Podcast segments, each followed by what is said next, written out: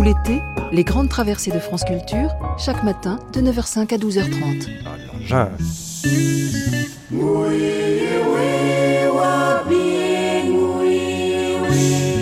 Nouvelle-Calédonie. Terre de défi. Laetitia Cordonnier, Nathalie Salle. Bonjour à tous. Vous le savez maintenant, tous les matins de la semaine jusqu'à vendredi, la grande traversée vous emmène en Nouvelle-Calédonie. Aujourd'hui, nous parlons du roi calédonien, le nickel. Le nickel est la richesse naturelle du caillou du Pacifique. Depuis toujours, c'est lui qui rythme son économie et son histoire. Et c'est ce que nous allons découvrir tout au long de cette troisième matinée qui se déroulera en 3 temps. À 11h, le documentaire « La révolution industrielle du caillou du Pacifique ». 2 usines métallurgiques sont en construction. L'une d'elles, au nord, correspond à une revendication de longue date des indépendantistes kanaks pour accéder à la richesse. C'est le rééquilibrage du pays tout entier qui est en jeu. Ce documentaire sera suivi d'une rencontre avec un célèbre industriel minier et homme politique, Jacques Lafleur. À 10h, pour la table ronde, nous serons entre autres avec Alain Christnart, l'artisan de l'accord de Nouméa, et Philippe Chalmin, spécialiste des matières premières. Ils nous aideront à replacer dans son contexte le boom économique que traverse actuellement la Nouvelle-Calédonie. Et tout de suite, grâce à un montage d'archives sonores, découvrez la fabuleuse histoire de l'or vert, sa découverte, ses usages, l'engouement qu'il a suscité et les aventures humaines qu'il a engendrées.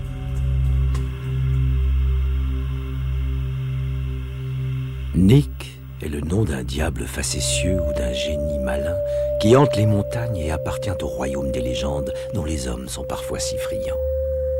Durant la seconde moitié du siècle dernier, il fut par ce pouvoir de la superstition mêlé à une incroyable histoire.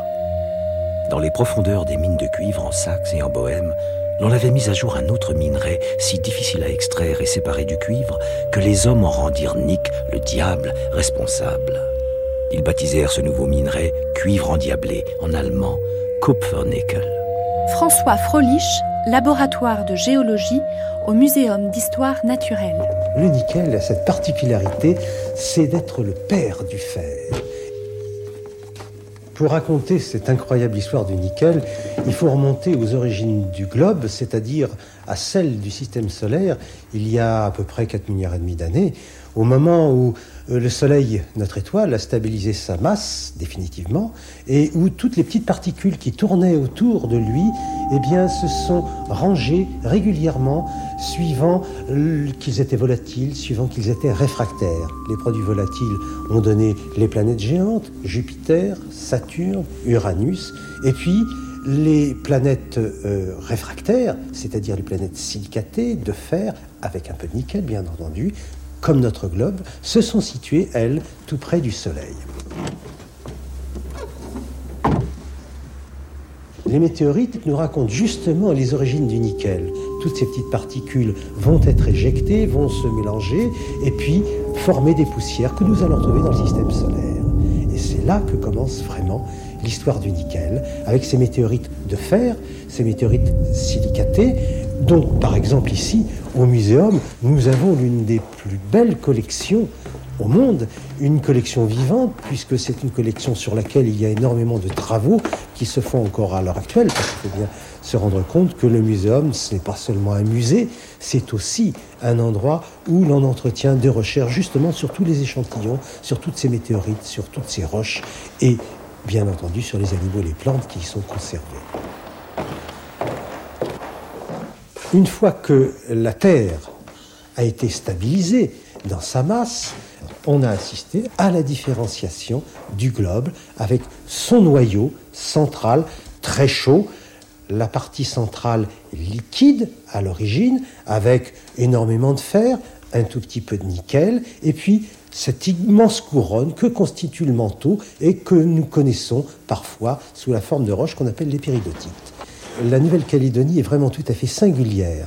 C'est un morceau du manteau terrestre, c'est un morceau de roche qui qui a été expulsé par le jeu de la tectonique des plaques vers la surface du globe.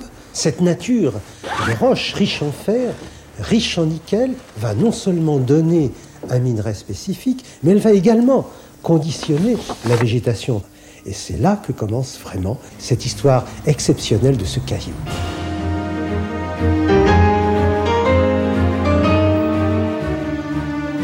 En 1848, la première ruée vers l'or californien déclenche une fièvre qui se propage dans le monde comme un éclair et transporte les rêves les plus fous dans les continents les plus éloignés et les moins explorés.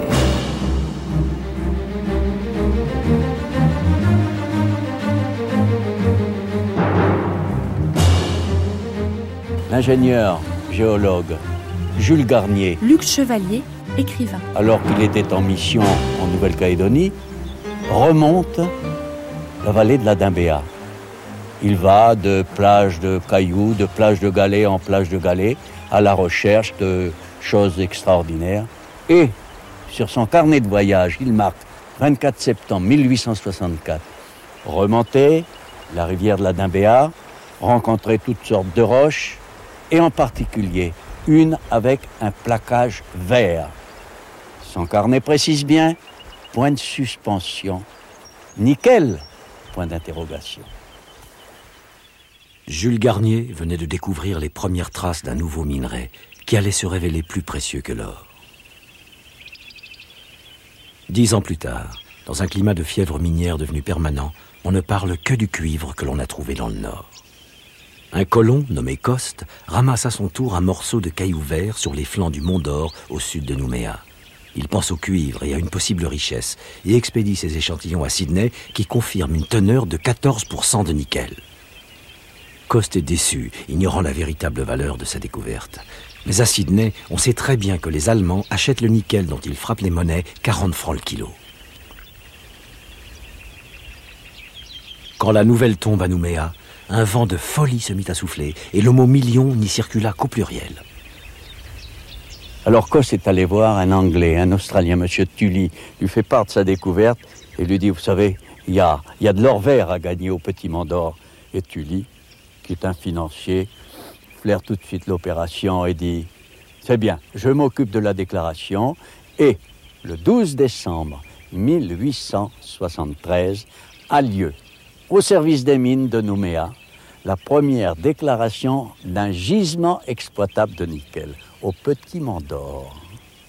Ça a été un tremplin sur le plan financier, sur le plan économique, extraordinaire. Du coup, le prix du nickel à Londres ou en Allemagne, mais il est monté comme une fusée. Et tout le monde a compris que là, c'était vraiment de l'or vert. Charlet Laborie, prospecteur et géologue. Notre travail, c'était de marcher, de chercher, de regarder, de voir si on trouvait un affleurement, quelque chose. Parce qu'il n'y a pas un gisement de nickel qui n'a pas au moins un affleurement. Quand on avait repéré la montagne, eh bien on marchait dessus, depuis le bas jusqu'en haut, on épingle et on cherchait. Alors on cherchait, il y avait beaucoup de choses qui nous aidaient quand même, hein. La pierre même. La pierre a une certaine couleur. La végétation un peu aussi. Et surtout les pierres. Et la couleur de la latérite aussi. Elle jaunit un peu à l'approche du nickel, du gisement. Voyez. Ces anciens sites, prospectés dans la première moitié du siècle, intéressent beaucoup les mineurs modernes qui, depuis, ont découvert la présence du nickel également dans les latérites. Ces terres rougeâtres furent longtemps considérées comme du stérile ou du déchet. Aujourd'hui, elles représentent l'une des sources essentielles. Le caillou a un bruit. Le stérile, il a un bruit. Et le nickel a un autre bruit plus sourd, plus tendre. Paradoxalement, la question minière est restée étrangère aux problèmes fonciers qui se généralisaient à la fin du siècle dernier en Nouvelle-Calédonie et déclenchaient parfois des conflits sanglants, tels que l'insurrection de 1878. Les territoires en cause étaient plus agricoles que miniers, le minerai occupant plus souvent le sommet des montagnes, inhabité par les Mélanésiens.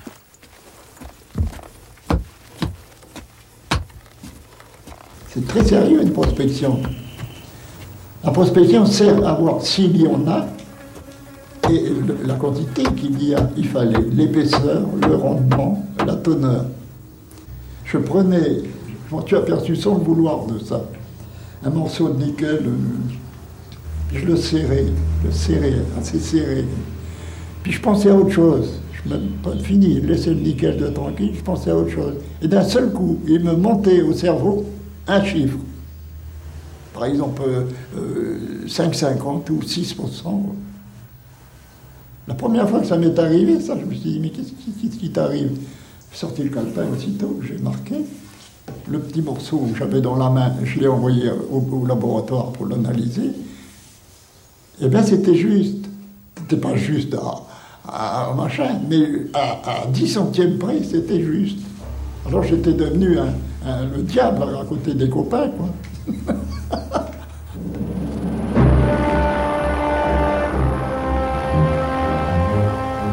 L'hélicoptère a mis fin aux longues marches et aux expéditions de ces géologues aventuriers. Comme une abeille en quête de pollen vert, il butine les flancs des montagnes et plonge les tiges des sondeuses à la découverte de nouveaux gisements prometteurs.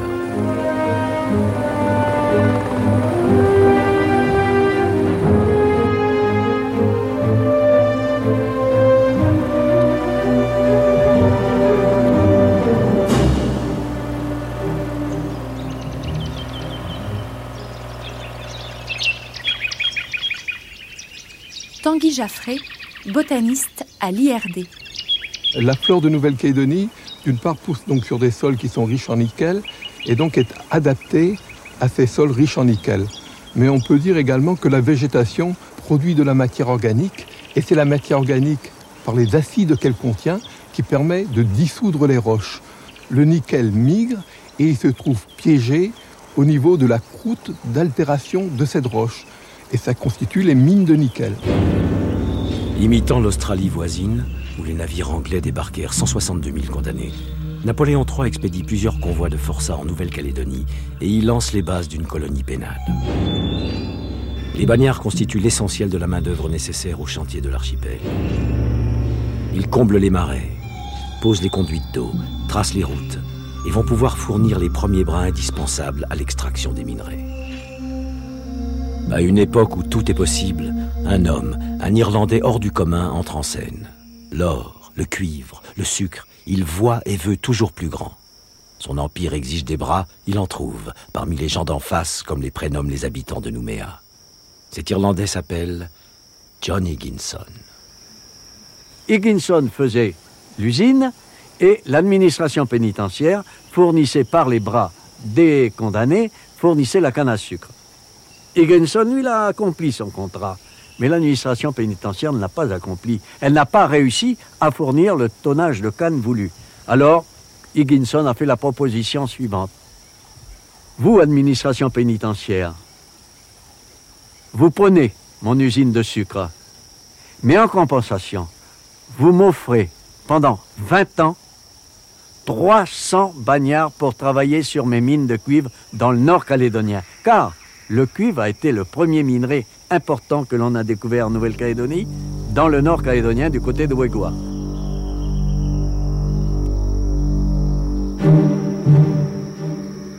Pendant 20 ans, 300 bagnards ont travaillé au fond des puits, au fond des galeries, dans les mines Higginson, dans le nord calédonien, mines de cuivre.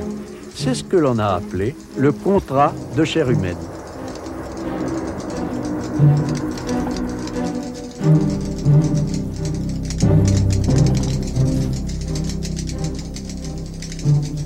Le bagne est aboli. Le gros problème, c'est de pouvoir trouver des bras pour remplacer cette main-d'œuvre. On se tourne vers le sud-est asiatique. On trouve des sociétés japonaises qui acceptent de louer leurs bras.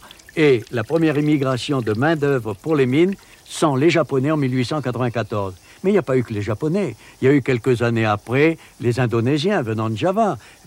Puis, un peu plus tard, des Océaniens venant du Vanuatu. Les gens du Vanuatu, on parle de capture, hélas. Hein, il ne faut pas généraliser, il y a eu de très bons recrutements. Mais quand je vous dis des captures, eh ben, on a vu mettre des présents dans les cales des voiliers, ouvrir les cales en grand. Et puis on verra ces trappes se refermer sur ces pauvres malheureux qui étaient dedans. On a des cas comme ça. Ça sera vraiment un scandale de ce côté-là. Ce qu'il faut dire, c'est qu'ils ne voulaient pas travailler vêtus. Ils avaient un petit étui peignin. Ils étaient les travailleurs nus sur le plateau Thio. Ces pauvres malheureux, ils n'étaient pas du tout protégés. Leurs femmes étaient protégées parce qu'on employait les femmes aussi. On verra des enfants de 7-8 ans chez les Vanuatais, des petits-enfants. Voilà. Retour au 19e siècle et à la fièvre de l'or vert. Comment le nickel était-il utilisé ? Paris, Institut de France, le 19 juin 1876, séance hebdomadaire numéro 25 de l'Académie des sciences. Jules Garnier, soucieux de préserver la paternité de sa découverte, présente une note, lue comme le veut la tradition par un des membres, qui officialise à jamais l'identité du nickel calédonien, lui donnant le nom de son découvreur, la Garnierite. Le 2 juillet, au cours d'une séance semblable, les premiers échantillons d'un nickel-métal presque pur, fondu et produit dans les ateliers de l'orfèvre Christophe, fait sensation. Plus de 10 ans après la découverte du minerai, et à seulement 2 semaines d'intervalle, l'Académie des sciences était le théâtre de 2 actes de naissance, ceux du minerai et de son métal. Là, il faut dire qu'il commence une nouvelle étape pour le nickel néo-calédonien, car on a un industriel maintenant, un industriel qui transforme le minerai silicaté, garniéritique, de la Nouvelle-Calédonie en métal.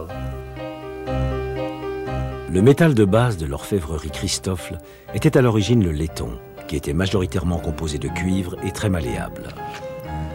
En 1827, 2 Lyonnais, Maillot et Chaurier, déposent un brevet pour un nouveau métal à base de nickel, le Maillechort. En 1854, un industriel, Charles Alphen, invente un autre métal du même type, mais avec 15% de nickel. Il le baptise alphénide. Ce métal, qui n'est qu'une variété de Maillechort, possède 2 avantages. Il est blanc et très résistant. Charles Christophe collabore avec Alphen. Peu à peu, le Maillechort remplace le laiton et le nickel devient indispensable. L'orfèvre est alors le premier consommateur de nickel et l'un des premiers à s'approvisionner en Nouvelle-Calédonie. Leurs fournisseurs étaient anglais ou allemands et imposaient des prix très élevés, le nickel étant rare. Un accord d'exclusivité, passé avec les propriétaires des mines en 1876, est à l'origine de la construction d'une usine à Saint-Denis qui doit, grâce au brevet d'Henri Bouillet, traiter le nickel calédonien et produire le Maillechort, tant pour les besoins propres de Christophe que pour d'autres clients. Jusqu'en 1889, l'usine de Saint-Denis sera la seule en France à transformer ce minerai.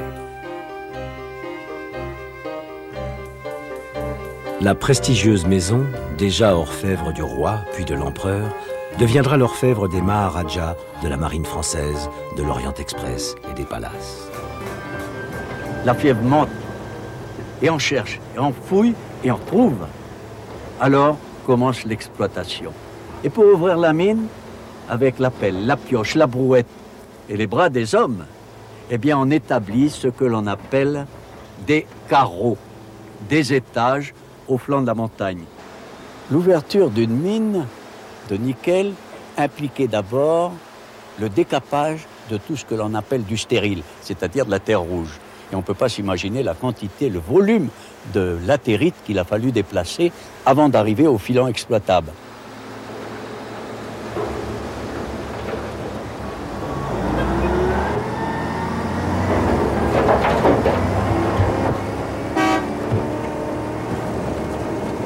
C'est incroyable ce que les hommes ont pu imaginer pour améliorer le rendement de l'exploitation du minerai de nickel en Nouvelle-Calédonie. La première formule, ça a été celle du va-et-vient, où la benne pleine faisait monter la benne vide. Ensuite, il y a eu une autre formule qui a été la formule du téléphérique. La Nouvelle-Calédonie a gardé dans certaines de ses vallées de fabuleux décors qui témoignent avec force et émotion de l'activité d'une époque. Cette mine, dite du camp des Allemands qui installèrent le téléphérique, est désormais silencieuse, comme le célèbre dôme de chrome de Tiébaghi, dans le nord calédonien. L'exploitation s'est faite d'abord à ciel ouvert, car on a travaillé autour de cette tête de chrome. On a suivi le minerai qui descendait dans la montagne. Et au fur et à mesure que l'on descendait, il a fallu ouvrir des carrières de façon à ce que les éboulements n'entraînent pas les hommes au fond de l'entonnoir. C'était sensationnel, la vie à Tiébaghi. Les gens étaient unis, s'aidant tous, les uns les autres, s'amusant. Tous les samedis, il y avait bal au club, etc., cinéma. Et un jour, tout le monde a été obligé de partir. Tout le monde est parti presque brusquement, comme si on fuyait quelque chose. C'est l'impression que l'on a eue, car personne n'a fui quoi que ce soit à Tiébaghi. Sinon, l'arrêt de la mine et chercher du travail ailleurs.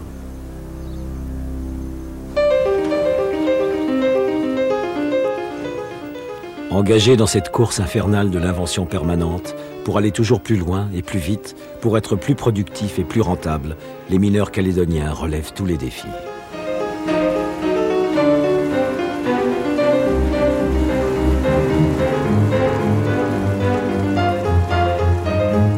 Sur les autres centres, les moyens de transport sont des camions ou des téléphériques ou des bandes transporteuses. Ici, nous avons mis au point un mode de transport nouveau dans lequel le moyen de transport est l'eau.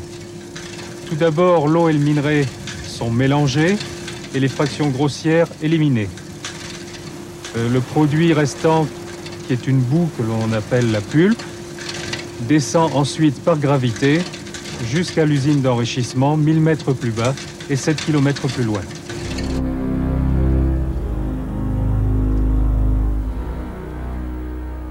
Le roulage, lui aussi, a pour fonction le transport du minerai au bord de mer vers les minéraliers. Cette chorégraphie singulière et dangereuse met en scène une corporation devenue légendaire, les rouleurs. Ils dévalent les pistes au volant de leurs camions de 30 tonnes dont ils connaissent les moindres réactions. Leur performance quotidienne s'inscrit sur la distance des nombreux allers-retours qu'ils réalisent par tous les temps et qui exige une concentration extrême et implacable.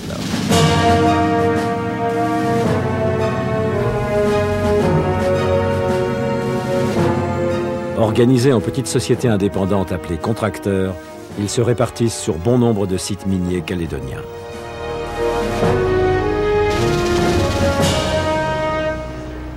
L'étape suivante mène le minerai aux usines de traitement.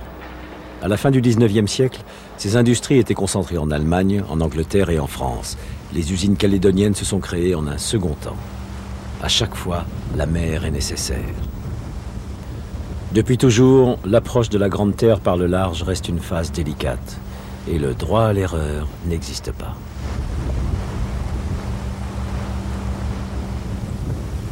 Le boom du nickel calédonien correspond exactement aux lois de primes qui favorisent l'apparition de grands voiliers français de commerce. Plus de 200 d'entre eux seront construits en 5 ans. Plus d'une centaine de ces géants des mers viendront au mouillage calédonien pour le nickel. Alors que les autres puissances économiques se lancent dans la vapeur, une flotte anachronique mais superbe va soutenir le commerce français pendant 25 années. Les frets de nickel y trouvent naturellement leur place, au point de générer la création d'une liaison régulière entre la métropole et les mines, plus spécialement entre Le Havre et Thio. Le voyage calédonien est un tour du monde qui passe par les 3 caps, Bonne-Espérance, Le Ouinné et le terrible Cap Horn. Plus on veut raccourcir la distance, plus il faut passer sud, plus la mer est dure.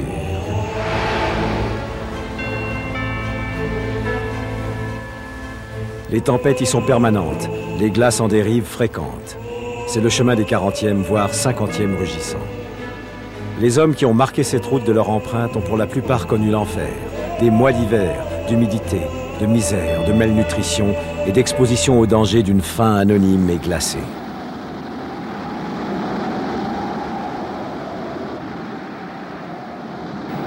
Près d'un tiers de ces 3, 4 ou 5 mâts n'est pas revenu du grand voyage calédonien. S'ils ont payé un lourd tribut à la guerre sous-marine, la densité du minerai, la férocité des mers, la traîtrise des passes du lagon ne peuvent être tenus pour innocents dans la disparition de ces cathédrales de voile.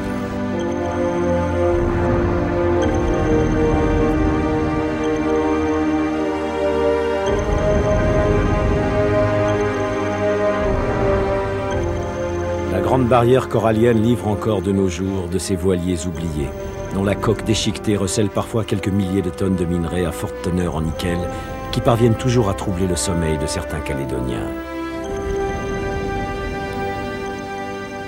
Au nombre de ses victimes, le 3-mât nantais Ododine, retrouvé en 1995 par l'équipe passionnée de Fortune de mer.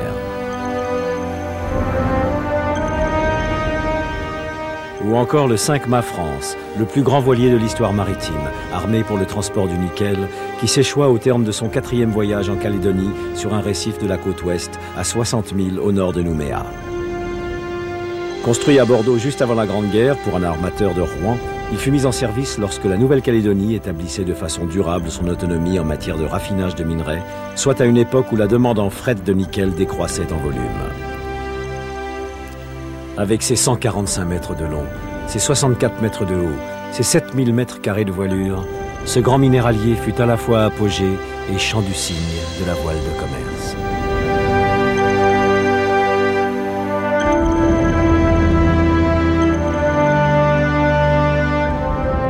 Au tournant du siècle dernier, Thio ne laisse pas les équipages indifférents.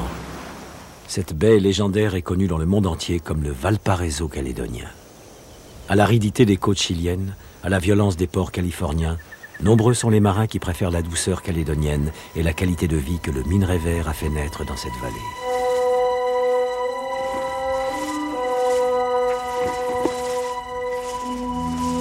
Il y a des Français, il y a des Vietnamiens, il y a des Indonésiens, un grand nombre de mineurs japonais. Il y en a plus de 300 qui dorment ici, vous voyez, ces monuments le rappellent. Hein. Alors il y a des Européens aussi, il ne faut pas oublier les Européens. Il y avait des commerçants, il y a des marins, il y a des mineurs. Tout le monde est venu. Il fallait fournir, il fallait de la viande, il fallait du lait, il fallait tout ça. Alors Thio, c'était bien organisé. Il y avait des boulangeries. Hein. Il y en avait à la mission, la SLN en avait. Dans le village, il y avait des boulangeries. Le matin, ça sentait bon, le pain frais et tout ça. Tout le monde avait son pain frais. Il y avait des livreurs de vin. Ils vous amenaient le vin à 11h. C'était pile, ils arrivaient chez vous. Bouteille de vin, monsieur, ils vous amenaient. Et là, c'était un hindou. Tout le monde est là, tout le monde s'est retrouvé là, au pied du plateau. Hein. C'était l'aventure, quoi. C'était l'Eldorado, les gens venaient, ils venaient tenter leur chance à Thio. Il y en a qui ont très bien réussi, il y en a qui ont coulé à pic.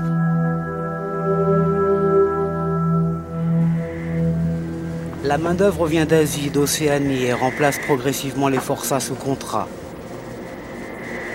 Le rendement de chaque homme est de 20 tonnes par mois, 500 kilos par jour à la main. Le minerai vert a nourri les enfants de Thio depuis plus d'un siècle. Certains ont refusé d'oublier et sont devenus des pèlerins du passé. C'est lugubre, hein. Moi je vous dis, quand vous venez comme ça sur la mine pour la première fois, vous avez l'impression de faire des rencontres. Dès que vous entendez un bruit, vous dites, tiens, il y a peut-être un vieux Vietnamien encore là, ou un Indonésien, c'est assez lugubre. Hein. De penser que c'était une fourmilière, hein. À l'époque c'était une fourmilière, et on ne peut pas dire autrement, hein. C'était les mines du roi Salomon, c'était la même chose. Hein. C'est difficile quand vous vous rendez compte, regardez les hommes, ils étaient perchés dedans les rochers, là, comme des araignées, c'est le cas de le dire. Hein. Le minerai était extrait à la main, manuellement, il y avait plus de 300 ouvriers. Dans l'année, ils arrivaient à faire 70 000 tonnes, c'était pas mal pour l'époque. Quand vous pensez que les petits trains venaient à Emma, en bas, ils faisaient jusqu'à 6 voyages par jour pour évacuer ce qu'ils avaient sorti dans la journée. 70 000 tonnes, ça fait beaucoup manuellement, moi je vous dis, ça fait énormément. Hein. Une époque et des souvenirs que viennent chercher ici les vieux mineurs, avec une certaine émotion.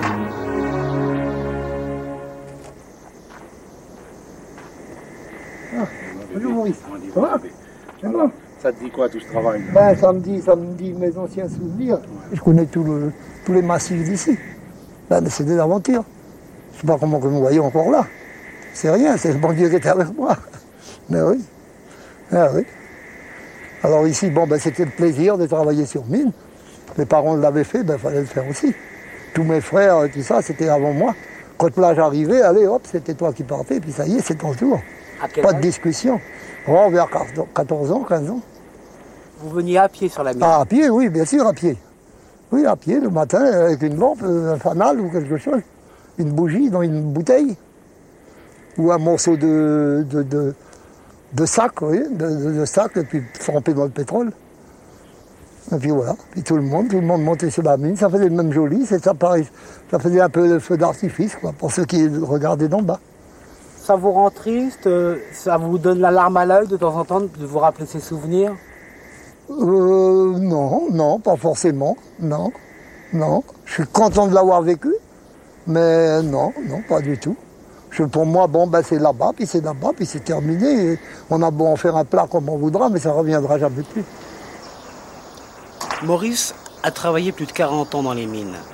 Avec quelques-uns, ils ont créé en 92 le musée de la mine pour perpétuer le souvenir de cette grande famille que l'on appelle les mineurs. Un sanctuaire dans la commune. Au milieu des premières machines qui ont apporté un peu de confort dans les années 40, ce musée est pour beaucoup de Calédoniens l'occasion de retrouver ses origines. Pour ne pas perdre ce patrimoine, Maurice consacre tout son temps à interviewer, enquêter, auprès des vieux mineurs de plus en plus rares. Alors Gigi, comment tu vas? Mais ça va très bien mon frère. Comme les vieux mineurs. Bonjour Gigi. Bonjour Maurice. Ah, je viens te voir parce qu'on a besoin de toi. Ah, bon. Tu es notre mémoire, tu es un vieux mineur et j'adore tes histoires. Hein, sur le passé, sur tout. J'adore. Reçois cette petite coutumerie. Voilà. Merci, Maurice. Voilà. Merci. Tel qu'il nous faisait vivre, quoi. Voilà. On était amoureux, puis piétinés dessus, fouillés toujours. Et tiens, voilà, un morceau de garnierite, voilà. Tiens, tu vois, il doit y avoir du minerai, puis allez. Un coup de bulle là-dedans, et puis voilà, c'est du riche, là. Allez, attaque avec la pelle. Ah oui, quel bon vieux temps.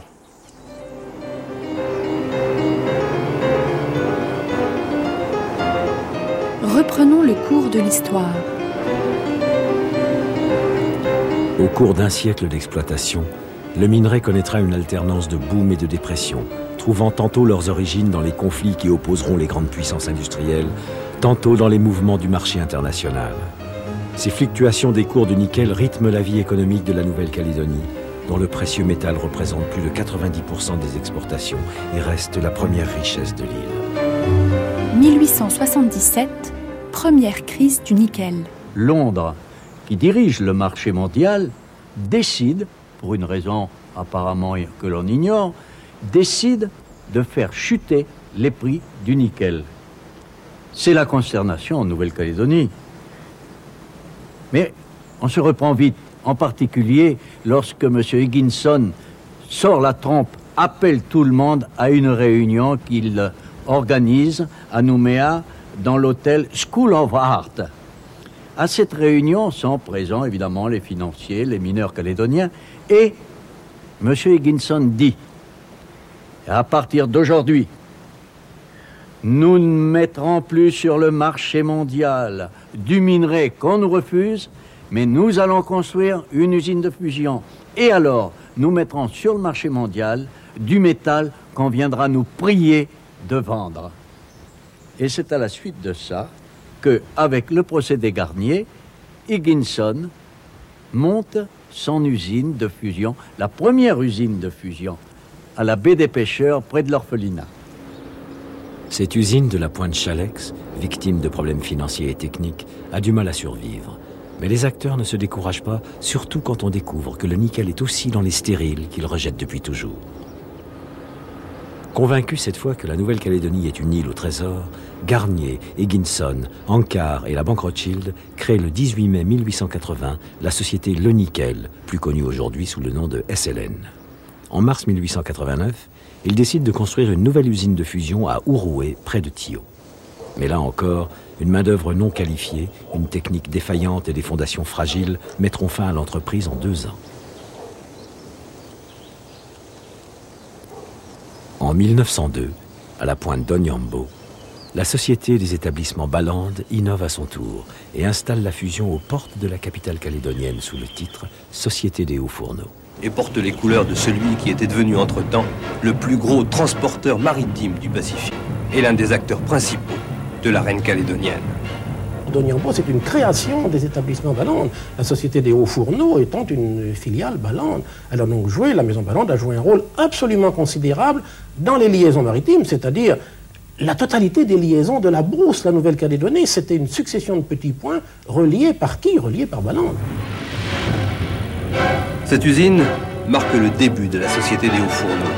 Elle permet à Balande d'extraire le métal et donc de réduire les frais de retour vers la métropole, puis vers les États-Unis qui consomment à l'époque la moitié des besoins mondiaux de nickel. Pour faire face à la concurrence canadienne, Balland va même créer sa propre société aux États-Unis, sur la côte Est. Higginson, qui a subi une série d'échecs, ne veut pas en rester là. Et il lance un projet extraordinaire pour l'époque, avec le concours d'un ingénieur, M. Hugonio, la construction d'une usine hydroélectrique pour la métallurgie du nickel, en utilisant la force hydroélectrique de la plus belle cascade de Nouvelle-Calédonie, la cascade de Tao.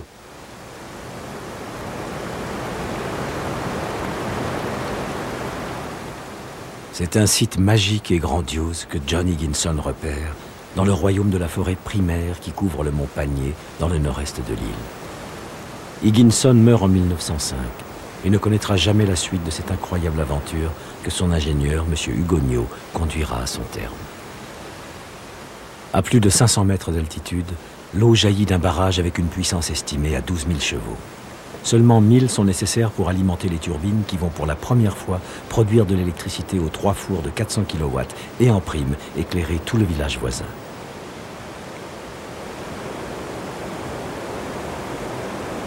Une gigantesque conduite d'eau s'enfonce dans les fougères arborescentes comme un serpent géant et rejoint 250 mètres plus bas l'usine accrochée à la montagne. Les électrodes de carbone mettent en moyenne 40 minutes pour fondre les 4 mètres cubes de minerai contenus dans chaque four et isoler le métal. Tao semble un projet fou, mais qui marche. À la fin de l'année 1910, 40 tonnes de ferro-nickel sortent des fours et progressivement, les industriels du monde entier ont les yeux braqués sur Tao. L'ingénieur Hugonio a réalisé le dernier rêve d'Higginson. Tao peut devenir la première usine hydroélectrique du nickel calédonien, mais à condition d'avoir du minerai et de l'argent. Le minerai a du mal à parvenir régulièrement jusqu'à Tao, et la banque parisienne qui a investi dans ce projet s'écroule, ainsi que tous les espoirs de l'ingénieur. Tao constitue, pour l'histoire industrielle de la Nouvelle-Calédonie, constitue une base extrêmement importante que l'on ignore en général. Cette technicité de Tao, on l'a réutilisée quelques années après, ailleurs en Nouvelle-Calédonie, avec l'usine de Yaté et maintenant l'usine Doniambo. Il n'y a rien de nouveau. Tao a montré la route, tout le monde suit. Yaté appartient à ces fameux défis qui caractérisent les Calédoniens.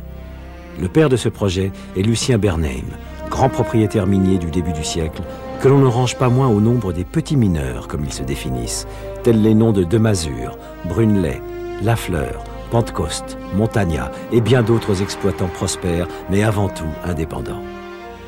C'est Lucien Bernheim qui a eu l'idée de canaliser l'eau de la rivière Yaté et de construire un barrage pour une nouvelle usine électrométallurgique.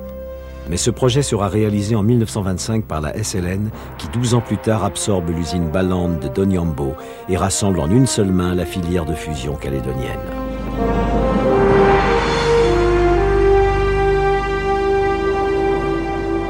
Parmi ces petits mineurs, comme on les appelle, ces pionniers du nickel en Nouvelle-Calédonie, beaucoup ont échoué, mais quelques-uns ont réussi et leur nom est resté dans la légende. Georges Montagnat, dit le boss, a commencé avec une pioche et un sabre d'abatis. Il est devenu milliardaire. En 1970, il crée un village minier à Ouinné. Ouinné, un nom qui restera magique pour le boss. Il a alors 57 ans, sur cette terre isolée, perdue, sans aucune route à plus de 60 km de Nouméa. Il est persuadé qu'il va trouver du nickel. Il décide de relever le défi. À peine arrivé, il doit faire venir du matériel par la mer pour construire de ses mains les premières maisons de ce qui deviendra l'un des plus grands villages miniers de Nouvelle-Calédonie. Bon, ben, on a commencé à s'organiser. On a envoyé un remorqueur à Nouméa chercher du bois, des tôles et tout pour faire les maisons. Il n'y avait rien à l'origine. Il n'y avait absolument rien du tout. Et moi, c'est là où je me suis transformé en charpentier. Je faisais une maison tous les 2 jours, une maison qui n'était pas coffrée à l'intérieur, qui était en tôle, quoi. Toiture en tôle, cloison en tôle et tout. Et nous avons commencé au fur et à mesure, tous les 2 jours. On avait une maison de fête et ainsi de suite. On rentrait dedans. Et après, mon gendre, Clavier, qui avait fait la professionnelle, lui, faisait les maisons aussi. Alors, Clavier faisait des maisons d'un côté avec 2-3 hommes et moi de l'autre côté avec les maisons. On a mis à peu près 2 mois pour monter tout le campement, quoi.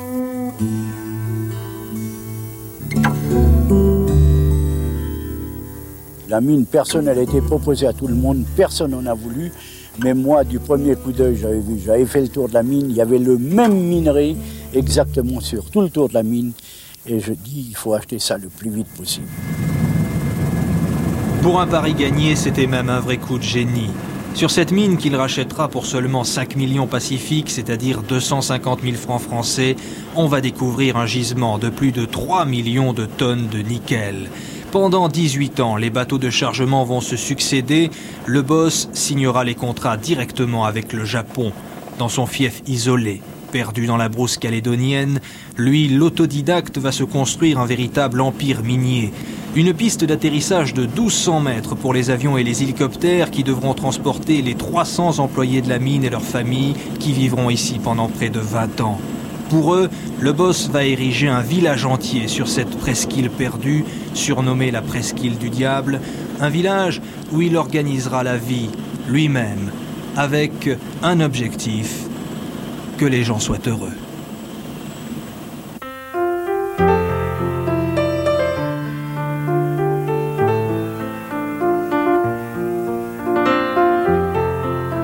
Ils ne payent pas de loyer. Ils ne payent pas d'électricité, pas d'eau, pas d'ordures, ni rien du tout. Mais on faisait une fête à peu près tous les mois au club, là, à côté. Grande fête. Et c'est moi qui payais tout et tout le monde s'amusait, quoi. Tout le monde était content.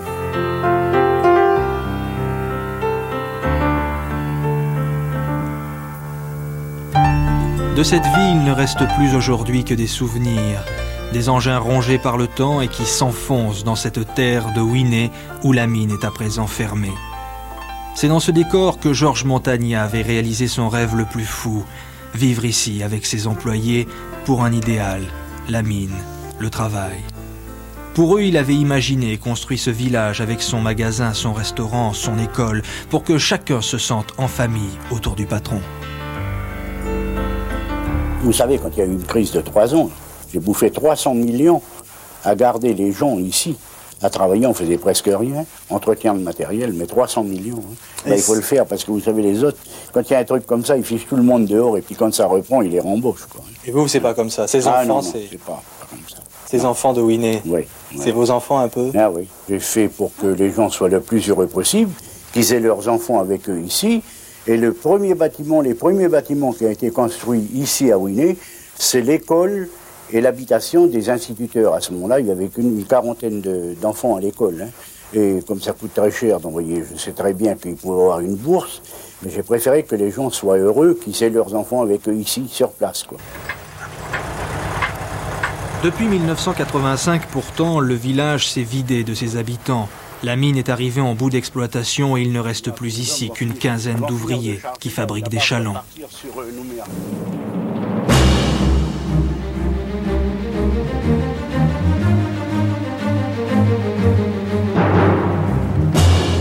Au fil du temps, les procédés de transformation du minerai ont évolué.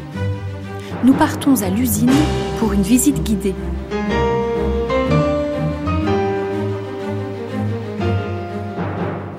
Les 4 fours rotatifs de 95 mètres de long et de 4 mètres de diamètre calcinent le minerai et alimentent l'immense cathédrale de la fusion.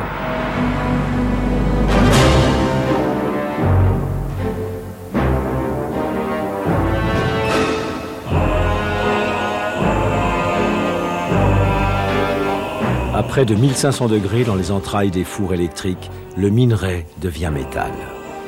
Le ferro-nickel brut ainsi obtenu contient 28% de nickel.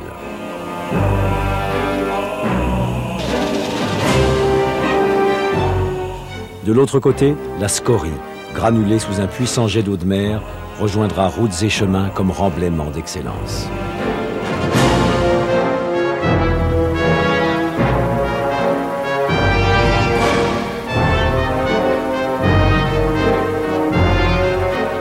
Après plusieurs opérations d'affinage, une part du ferro-nickel sera coulée en lingots ou grenaillée à l'eau.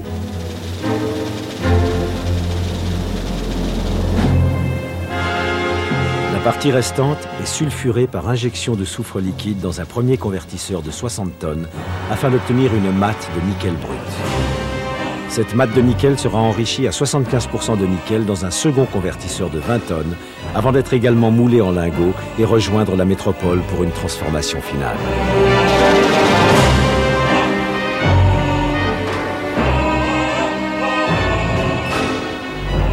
Chaque mois, les mattes de nickel parcourent les océans et parviennent à Sandouville, près du Havre, pour y être broyées, réduites en poudre et mises en solution au chlore dans les cuves de la raffinerie Eramet.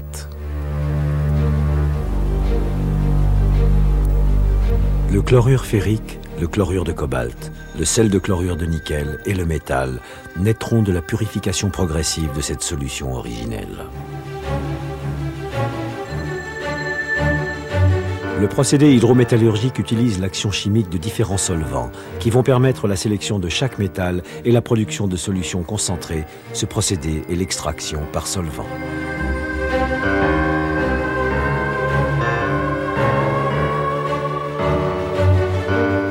Cette chronologie rigoureuse isole, grâce à un premier solvant, le chlorure ferrique. Ensuite, selon le même principe et à l'aide d'un autre solvant, la sélection du cobalt.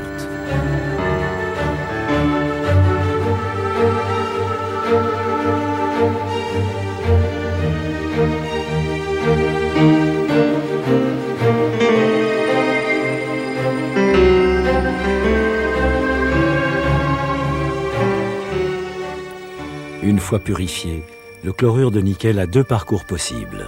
Concentré par évaporation, il cristallisera pour donner du sel de chlorure de nickel ou permettra la naissance lente et silencieuse du métal pur par la magie de l'électrolyse. Une fois chargées, ces plaques pèseront jusqu'à 100 kg avant d'être découpées en carrés de quelques centimètres. Le vrai consommateur, c'est quand même les aciers spéciaux, les aciers inoxydables. Et quand on a dit acier, acier moderne, on a dit à peu près 80% des emplois du nickel. Philippe Gros, ex-PDG de la SLN. Qu'on va retrouver dans les transports terrestres, qu'on va retrouver dans les moteurs d'Ariane, mais que l'on va retrouver aussi dans l'électroménager, dans la chimie, etc. C'est dire que nos clients se trouvent où? Ils se trouvent dans les grands pays industrialisés. C'est l'Amérique du Nord, c'est l'Europe, et puis c'est l'Asie. L'avenir du nickel calédonien, je crois qu'il est tout à fait important, dans la mesure où là, il y a effectivement des ressources minières tout à fait significatives en Nouvelle-Calédonie. On les estime aujourd'hui à un ordre de grandeur de 20% de la ressource mondiale. C'est tout à fait significatif. Donc l'avenir, il est au moins là, il est sous ses pieds. Mais comme tous les pays miniers, que ce soit la Calédonie aujourd'hui, ou le Canada, ou l'Australie, ou l'Afrique du Sud, tous les pays miniers nourrissent différents projets, ils entretiennent le rêve, et on en parle beaucoup, parfois même beaucoup trop. Entre le rêve et la réalité, il y a ce que les industriels peuvent faire pour s'adapter à leur marché et assurer ce qui est leur objectif principal, c'est-à-dire développer des richesses et conforter leur propre pérennité. C'est ça la finalité de l'entreprise. Alors, je dirais pour terminer que, dans le fond, il n'y aurait pas de réalité s'il n'y avait pas de rêve. Un jour, ce rêve entraîna l'homme à la découverte, cette fois des grands fonds océaniques. 10 ans après la Garnierite, à plus de 4000 mètres de profondeur dans le Pacifique Sud, les scientifiques ramassent d'étranges petites boules noires qui couvrent les plaines abyssales. Les chercheurs les oublieront jusqu'aux années 60. Le muséum organise alors une série d'expéditions pour étudier à nouveau ces fonds marins et va réunir une collection d'échantillons unique au monde. L'analyse de ces formes insolites révélera un nouveau trésor minéral qui contient lui aussi du nickel, qui se compte en milliards de tonnes et qui attend les mineurs du futur. Depuis, certains scientifiques travaillent sans relâche et tentent de percer le secret des nodules polymétalliques. Adriana Perseille, au Muséum d'Histoire Naturelle. Au départ, on ne s'est pas rendu compte que ces nodules renfermaient plusieurs métaux. Grâce aux recherches très poussées, entreprises, on s'est rendu compte qu'il y avait trois facteurs qui jouaient dans la composition. Le fer, le manganèse et la somme du nickel plus cuivre plus cobalt. les microscopes et la microsonde électronique rendent possible l'extraordinaire voyage au cœur de la matière minérale, en utilisant des tranches sciées et polies de moins d'un micron. En collaboration avec d'autres chercheurs étrangers, le muséum travaille et s'interroge sur la structure et les constituants des nodules, qui non seulement représentent d'énormes gisements de réserve pour l'homme, mais pourront, un jour peut-être, lui venir en aide sur certains problèmes sérieux de son environnement. Le nickel n'a pas fini de nous étonner et on doit sans doute avoir encore beaucoup de surprises dans cette direction de recherche. Le roi Nick, dont la gratitude fit jadis souffrir les mineurs de Saxe et de Bohême, n'est pas resté insensible au charme de la grande terre calédonienne. Il a su se montrer généreux pour beaucoup de ceux qui lui ont consacré leur vie dans le décor si singulier et si étonnant de ce trésor minéral surgi au cœur du Pacifique.